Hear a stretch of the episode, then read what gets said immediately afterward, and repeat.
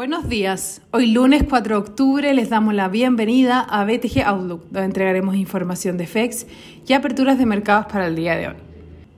El tipo de cambio abre en 802,5 bajo el cierre de ayer con las bolsas globales principalmente negativas.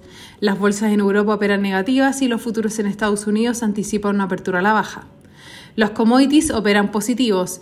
La moneda estadounidense a través del dólar index se debilita y la tasa del bono del Tesoro de 10 años se encuentra en 1.48, aumentando dos puntos base con respecto a la jornada anterior.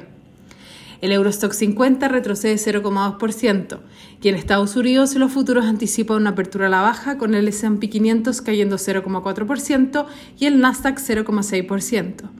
Por su parte, en Asia las bolsas cerraron negativas, con el Nikkei retrocediendo en 1,13%, mientras que la bolsa de Hong Kong 2,19% y el CSI 300 de China más 0,67%. Los commodities operan positivos, con el cobre rebotando 1,9% y el petróleo WTI avanzando 0,2%. El hierro por su parte rebota 6,2%. La moneda estadounidense a través del dólar index se debilita 0,21% y el euro se fortalece 0,3% respecto al dólar.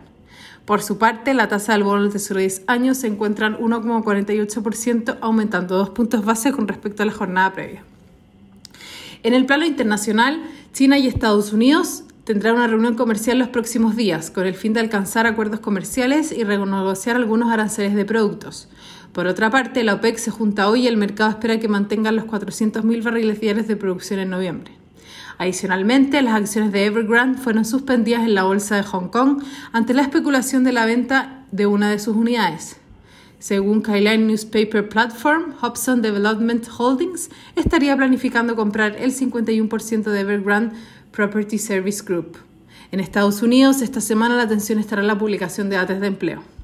En el plano local, según la encuesta CADEM, las preferencias presidenciales siguen lideradas por Gabriel Boric con un 22% y aumenta su expectativa de victoria al 33%. En segundo lugar, ahora aparece José Antonio Caz, 15% y 8 puntos más respecto al 30 de julio, desplazando a Sebastián Sichel, que ahora ocupa el tercer lugar en las preferencias. Por otra parte, esta semana comienza la discusión del cuarto retiro de fondos de pensiones en la Comisión de Constitución del Senado el día miércoles.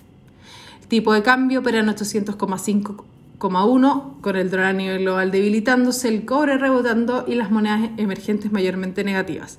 En cuanto a los técnicos, la principal resistencia es 810 y 812. Por su parte, a la baja los soportes se encuentran en 804 y 800. Muchas gracias por habernos escuchado el día de hoy. Los esperamos mañana en una próxima edición.